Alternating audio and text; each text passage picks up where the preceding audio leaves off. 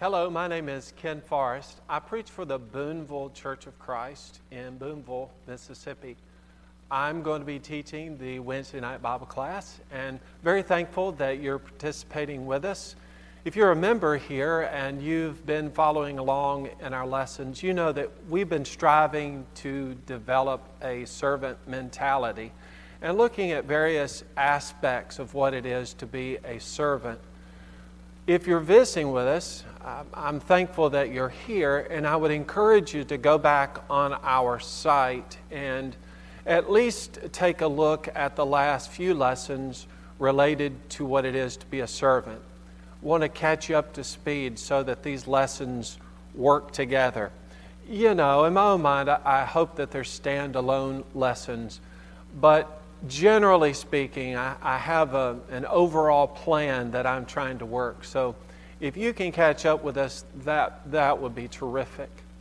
Now, here in the midst of our developing the servant mentality, we've started kind of a, a mini series within the series looking at what's taught in Romans chapter 12.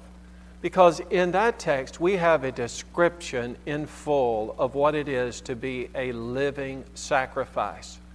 Last week, we talked specifically about being a living sacrifice. Tonight, we're going to do the hard work. We're going to do our very best to make an honest assessment of ourselves. Now, a few weeks ago, and I've mentioned this at least twice, a few weeks ago, I gave you a survey or at least a, an evaluation sheet, and you just kind of went through and checked off those things that you believe were active in your life now as a servant.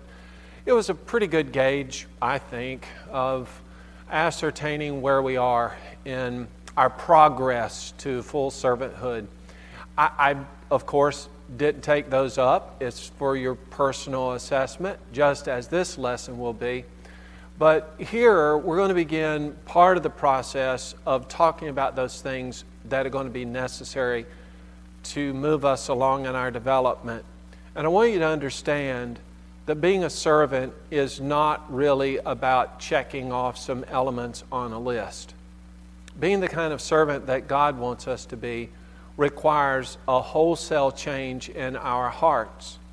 So it may be that some of those things that we were looking for in our survey are missing because there are some things missing in your spiritual development. And if that's true, being honest with ourselves, we just need, we need to become more aware or, or have it clearer in our minds as to what God's expecting of us or how it is that we ought to be progressing in our Christian walk, reflecting Jesus more and more every day.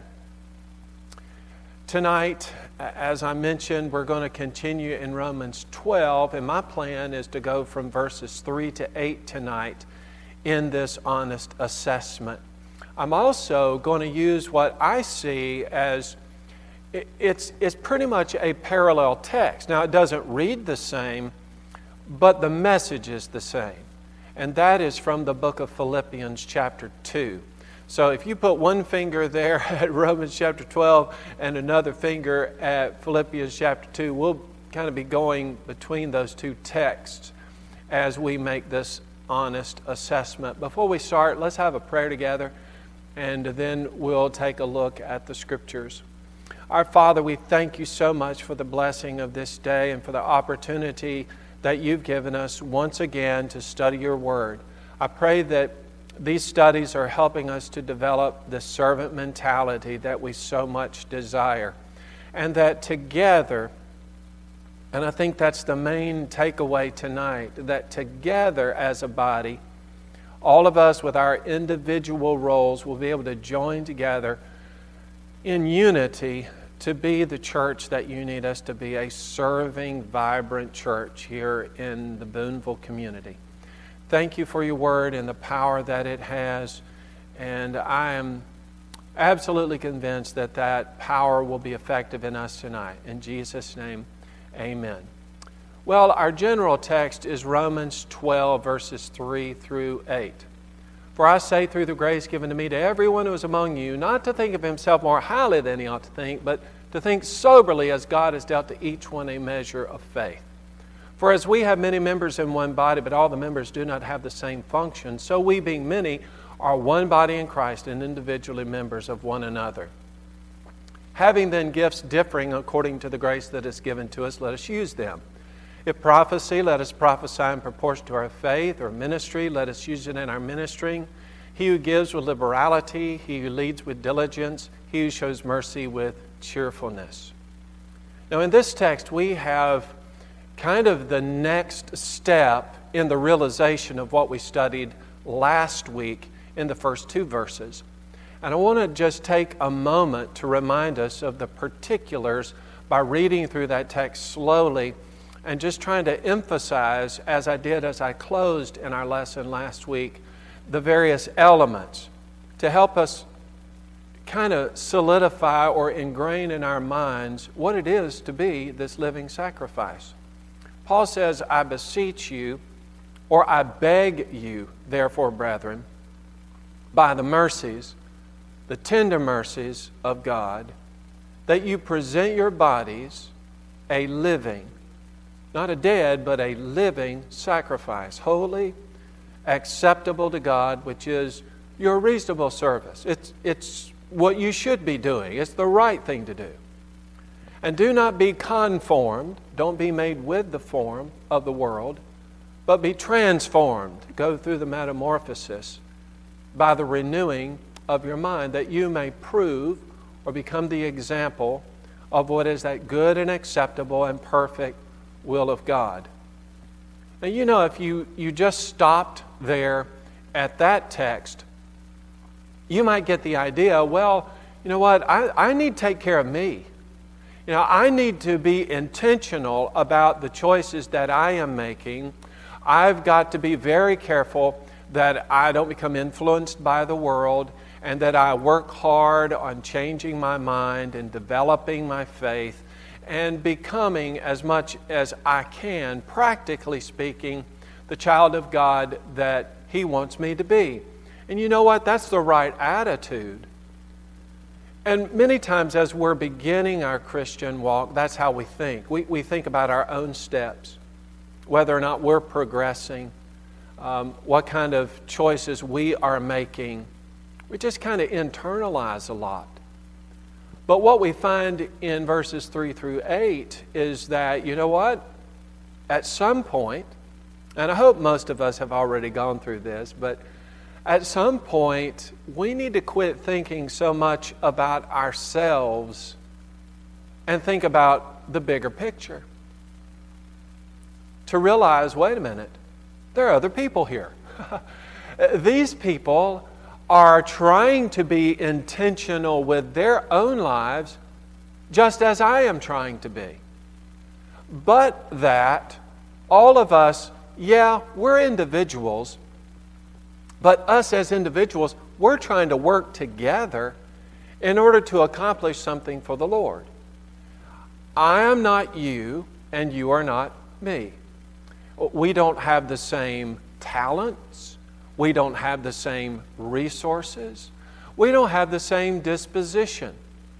We have all sorts of different connections in life, and each one of us is while, while on, on the basics, we're all adhering to the same truth, that the expression of that truth finds itself in a myriad of ways simply because of the environments that we find ourselves in, circle of friends that we have.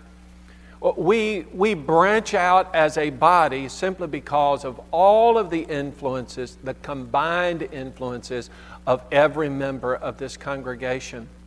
And when we come back together as a body, when all of, when all of those connections are, are basically cut off for a moment and we internalize as a body, we also need to realize that all those influences, while, while the connection, literal connections to people aren't inside the building, that all those influences come to bear. So the talents that I have, the resources that I have, influenced by so many different things, ought to be funneled together so that each one of us, with all of this, all of this incredible potential, can combine for a tremendous work in the Lord. Now, whether or not you've come through that, you realize your part, or the impact that your Christianity is having on the whole of the body, whether you've come to realize that or not, it certainly is important for us. We're going to develop this servant mentality that we begin to honestly assess ourselves, truly understand where we are kind of in the process of this. So tonight I want to do I want to do three things from these two texts. I want us to assess ourselves for purposes of harmony. When I say harmony, I'm just talking about us getting along, you know, not at war with each other. We're, we're at peace, that idea. And then I want us to assess ourselves for purposes of unity, which is the next step. We're not just getting along, but we are combining. We are saying we are one. We're together. And then finally, the well, the work that we're trying to do, assessing ourselves for purposes of service. Well, let's think about harmony in the body, the, the idea of us getting along. Now, he said, For I say, through the grace given to me, to everyone who is among you, not to think of himself more highly than he ought to think, but to think soberly as God has dealt to each one a measure of faith. I want to stop right there for a second. Each one of us, and I can't say the amount to which it is prescribed for you, but each one of us has been given this measure of faith. There is a capacity in every single one of us. I'm not saying that all of us can preach, or all of us can lead singing, or all of us can, can be encouragers as visitors, or we can get on the phone or write, or whatever it is that you do. I'm not saying that all of us can be equals in regard to that, because I don't think that's what the text says. What the text is suggesting to us is that each of us as individuals are being blessed to the degree that God sees it necessary or uh, possible with us, giving our various circumstances, to be able to contribute to the whole. What we've got to put in our minds to begin with is that, look, as different as I may be from somebody else in this congregation, I've got to have the mentality that I want to get along with them because we're working toward the same goal. Now, the other text that I want to fold into this is Philippians chapter 2. At verse 1, Paul says, Therefore, if there is any consolation in Christ, if any comfort of love, if any fellowship with the Spirit, if any affection and mercy, fulfill my joy by, and then I'm just going to put an ellipsis there for a moment. Paul says, You can fulfill my joy, but first of all, I want to know that there are certain things in place with you. I want to know that you understand that there is basically a, a baseline, a, a fundamental um, a bottom line in the church that must be met before you can ever go any further. Now, Ken, what do you mean by that? Well, what I'm saying is that in order for us to really reach our potential as a body, we all have to appreciate the fact that there, there has to be the right environment in this congregation.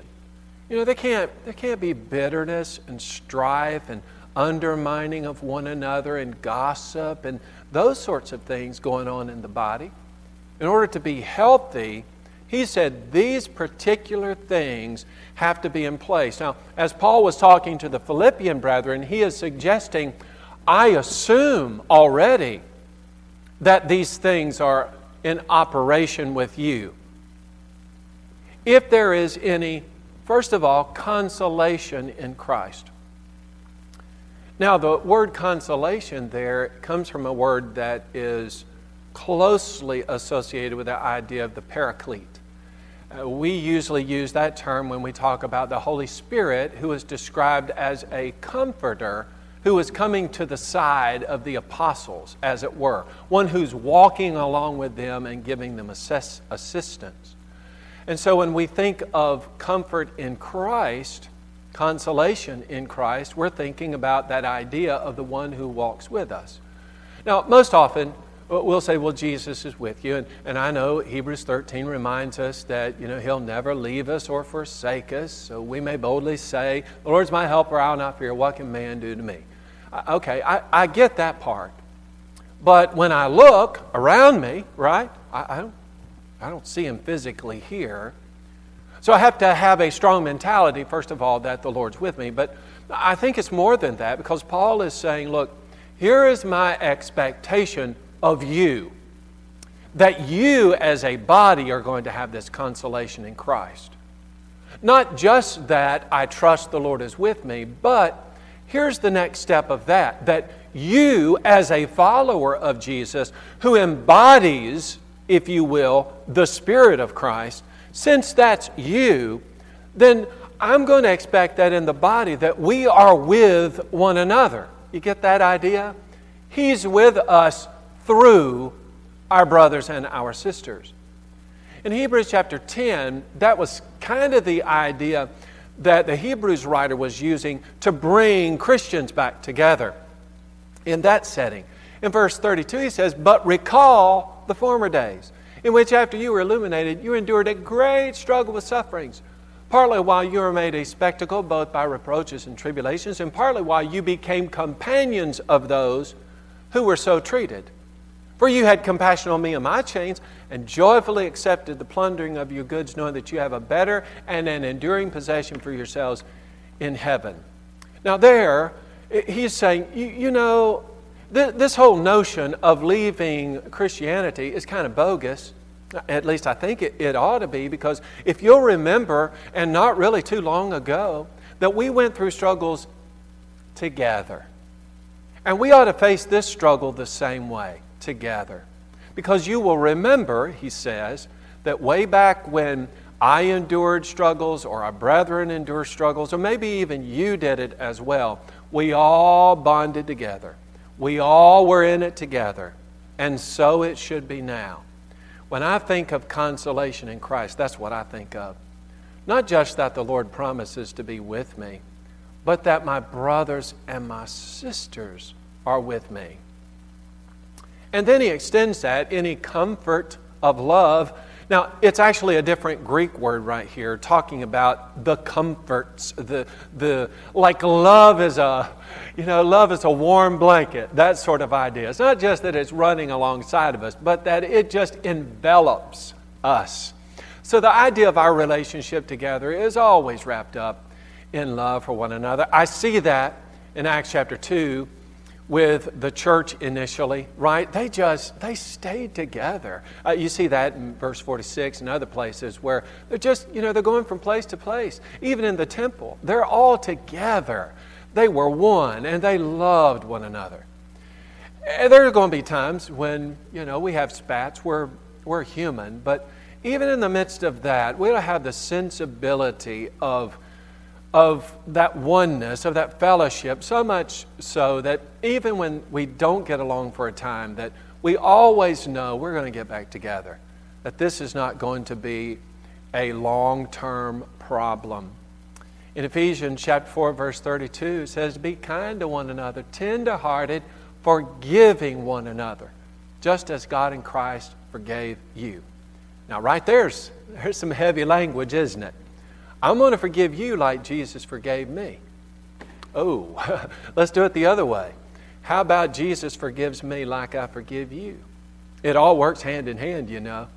So let's be sure that we keep that, that harmonious mentality. I just, you know, in spite of everything, even personality conflicts, I want to get along with you. So, consolation in Christ, comfort of love, fellowship in the Spirit. That, that you know, 1 Corinthians 12 13, is walking hand in hand with our baptism. So that signifies that spiritual uh, birth, that relationship that we have with God. I, I, think in these terms about our sonship. And in the book of, of Hebrews, you know, you have that description in chapter 8, verse 14 and following, where he reminds us that, you know, for as many as are led by the Spirit of God, these are sons of God. You didn't receive the spirit of bondage again to fear, but you received the spirit of adoption, by whom we cry out, Abba, Father. The Spirit Himself bears witness with our spirit that we're children of God, and if children, then heirs of God and joint heirs with Christ, and indeed we suffer with Him that we may also be glorified together. For I consider that the sufferings of this present time are not worthy to be compared with the glory shall be revealed in us. And I love that word, us, right? Not thinking just internally, not just thinking about myself as an individual, but us. We're all in this together, even as sons of God, because we're all striving for the same thing. We're all being driven by the same truths. If any, he says, affection and mercy. Okay, there it is. And that's all about fellowship, isn't it?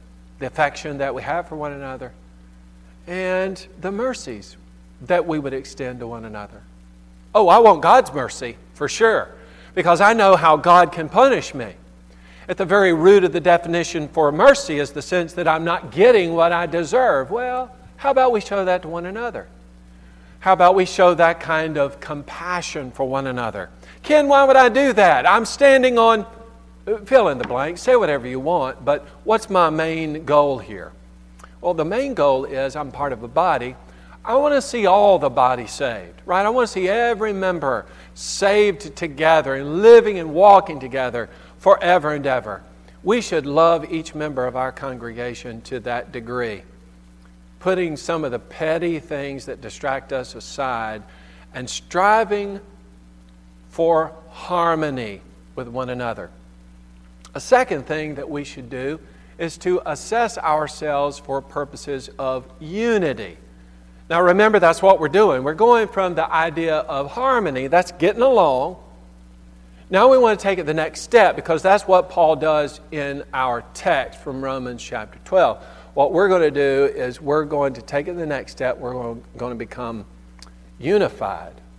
For as we have many members in one body, but all the members do not have the same function, so we, being many, are one body in Christ and individually members of one another.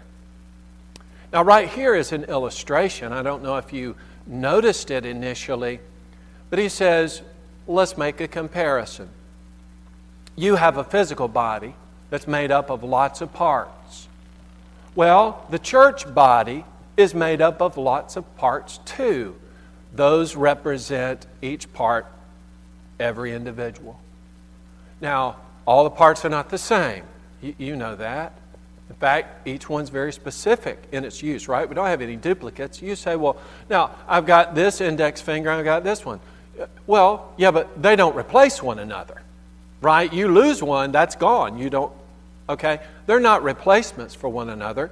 They're individuals, have very specific purposes. In fact, I'll tell you, I'm way more efficient and controlled with my right hand than I am with my left. That isn't to say I don't need my left hand, I do, because it does certain things that even my right hand doesn't know how to do, and vice versa. So we're reminded in this text that we're made up of many parts in our physical body, and just as we have those many parts, and I can't help but think of that Lever 2000 commercial for those of you who are younger, you may not remember that, but when I was growing up, there was a, a soap called Lever 2000. And in that commercial, they talked about your 2,000 parts. Now, I don't know if we're made up of 2,000 parts or millions of parts, but the idea is still the same. Each part does its thing, each part has a function. Looking over here at our other text, Philippians chapter 2 at verse 2, he takes the if condition, the thing that he expects to be happening in the body, he takes that and he expands on it. He says, So if those things are in place, here's what you do fulfill my joy. In other words, take what I am expecting and anticipating and just fill me with joy over it. That this thing has gone to another level. Going to go from just harmony, getting along, to oneness, unity. He says, Fulfill my joy by being Maybe you're not this yet, but you'd fulfill my joy by being this, by being like minded, having the same love, being of one accord, of one mind. Almost every one of those things that he's talking about is us focused intently upon the same thing. Like minded, same mind. Having the same love, th- that's affection. I'm, you know, this, I'm passionate about this. So I have the mind for it, I think through it, and my heart's in it. I have passion for it. Being of one accord and one, one mind, kind of replicating where he started. That one accord right there has always, it has always intrigued me because it, it paints such a beautiful picture. The word from which this phrase, one accord, comes literally means hearts that are beating in unison. Or you could say it is like, even though we have these many parts, we are, in fact, kind of like, in terms of our unity, kind of like a body that has one heart in it. And that heart's beating, and we're all in unison. We're all together. We are, we are so in tune with one another. Our mind is so focused. Our heart is so passionate about it. All of us the same, directed toward the same purpose together, that it is like our hearts are beating together in it. Wow. I just, I love that image because it reminds me not just that we are one body, but that we are all in this together. We're striving for the same things. And God help us that we ever let petty things get in the way of our striving to work together to the glory of God. Listen, here's the problem it is not to my glory. Say, who is that preacher down there in, in Booneville? Boy, we need to pat him on the back for this great work that the church. What? No, no, no. All those elders, the greatest elders in the body, and we just, we adore them because they do this. Hey, I appreciate my elders. I appreciate the work I do. But I'm telling you, it is not to our glory. You say, well, I'm so mad because so and so they they were recognized for being on this trip or doing this thing. And I was in that. Why didn't they say something about me? Seriously? Would, would I let my own desire for acclaim or a name mention or a pat on the back, would I let that honestly get in the way of the good work that God can do through all of us? Now, I'll tell you this, and, and I, uh, thanks to Brant, I get the, the Booneville paper every week on a Thursday. I can't say that it's every week but many times when I read through that newspaper, I see the names of members of this church. Or I go on Facebook and I see that one of our members or several of our members are being recognized for doing a tremendous work. You know, the job that they do, they just went above and beyond what most people do. You know what I think when that happens? I don't necessarily, and, and, this, this is no slight on anybody, but I don't necessarily think, way to go, you.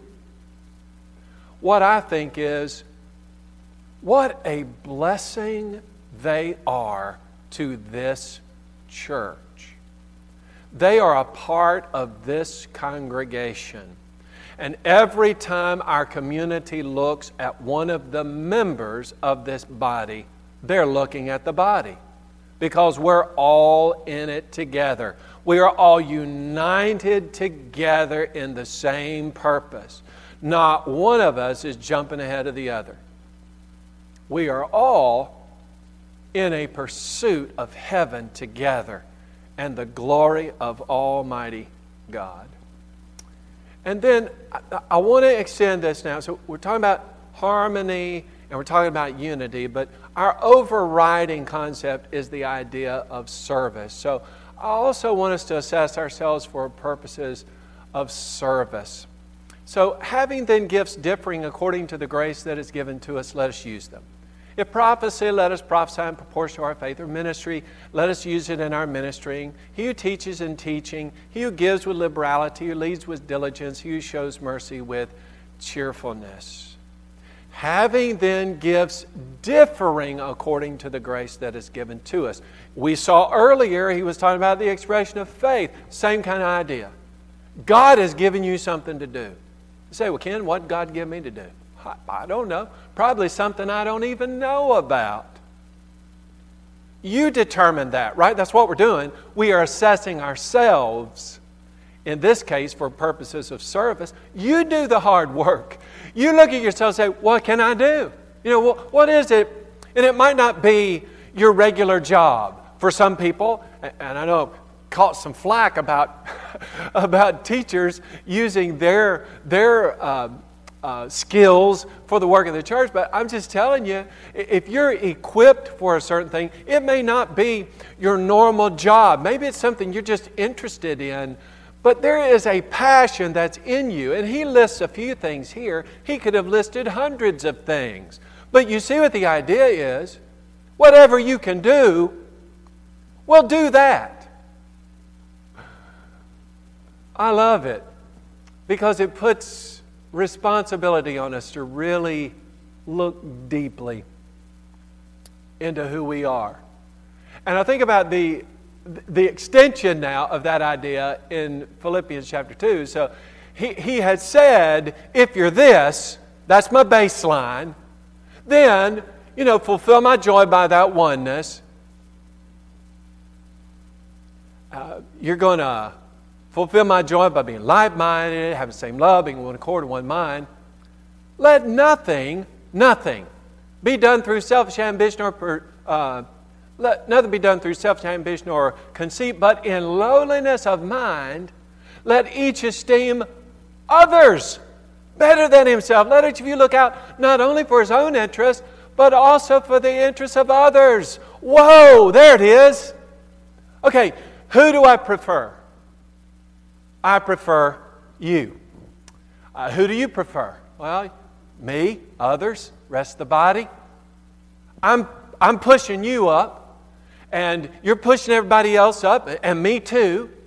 And so we're all just kind of pushing one another up. And here's the image that I like to get. I, I just I think about a body that's together and united focused intently, got the same heart, got hearts beating in unison, that we are elevating one another all the way up to the throne of God. I mean, it's like we are, we are one another's absolute support system as we are walking through this life together. Oh man, you think about those people who've lived before you. Their lives have passed. They've gone on to their reward. But didn't the impact of their Christian life influence you? And doesn't it, doesn't it continue to influence you even now? That is, the, that is the effect of brothers and sisters just lifting up and thinking the good of one another. We are not a bunch of crabs. Now, we, we used to live down at the coast, and I just remember crabbing being described this way. And whether it's those little crabs that you can get along the Gulf, or man, you get on a boat and you go to Alaska, they all work the same way.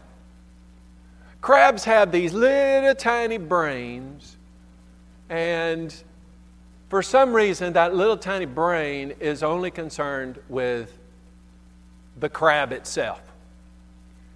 And here's something I understand is true, and if you're a crabber and you say, well, no, that's not right, then, then peace. But, but what, I've, what I've heard is that you, you, can, you can put crabs in an open container on the boat. Now, it has to have pretty high sides, depending on how many crabs you get, but you can put those crabs in that containment area without a lid on it. And here's the reason why because even though most of those crabs got those little brains, they might be once in a while, one of those Einstein crabs, you know, it's got the big brain, and says, Hey guys, you know what? I'm busting out of here. And so maybe he throws one of his claws up on the side and he grabs the rim. He starts to pull himself up. You know what the rest of the crabs will do? They'll grab a hold of one of his other legs and pull him back down. Crabs are crabby, aren't they? I guess that's where you get the name. The sentiment I don't want you to excel, I don't want you to achieve. We need to be like ants. You know, ants will sacrifice themselves to cross a river. They think of the good of the whole unit. Some of them will perish in the water, seeing to it that others survive. That's an incredible sense of oneness in the body. That actually is the mind that Jesus had for us. Still in Philippians chapter 2, look at verse 5. Let this mind be in you, which was also in Christ Jesus. Who, being in the form of God, did not consider it robbery to be equal with God, but made himself no reputation, taking the form of a bond servant and coming in the likeness of men. And being found in appearance as a man, he humbled himself, became obedient to the point of death, even the death of the cross.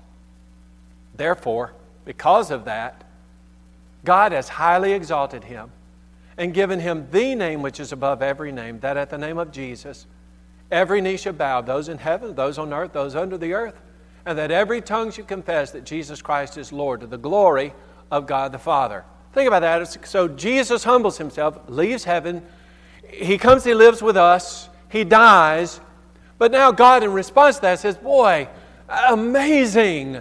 I'm going to glorify you again. He, he, he lifts Jesus up. But, but who gets glorified in that? Jesus doesn't say, Yeah, looky here. No, it is all, it is all to the glory of God. Let me ask you something. To whose glory do you do what you do? You do it so you can get your name in the paper? You do it so somebody will pat you on the back or give you a fat check? Why do you do what you do? If we're going to become servants of God like God wants us to be, we're going to have to assess ourselves for this that what we do and how we do it is not to our own glory, but it is to the glory of God. When we assess ourselves for purposes of harmony and unity and service, what we're really asking ourselves is what, what, kind of servant am I? And how well have I been able to put into practice the things that I know to do that are right? Let's have a prayer together and then we will be finished with our study. Our Father, we thank you for the time that we could be together to study. And I pray, Father, that you'll bless us with an awareness not just a knowledge of the Scriptures, but an awareness of where we are in a reflection of those Scriptures. I pray that we are living sacrifices. I pray that we have begun to look around us and realize we're not in this alone, but together. That we'll harmonize with one another. We'll go further than that. We'll be united together. And that we'll, will be the servants that you need us to be. And Lord, more than anything else, help us to bring glory and honor to you. In Jesus' name we pray. Amen.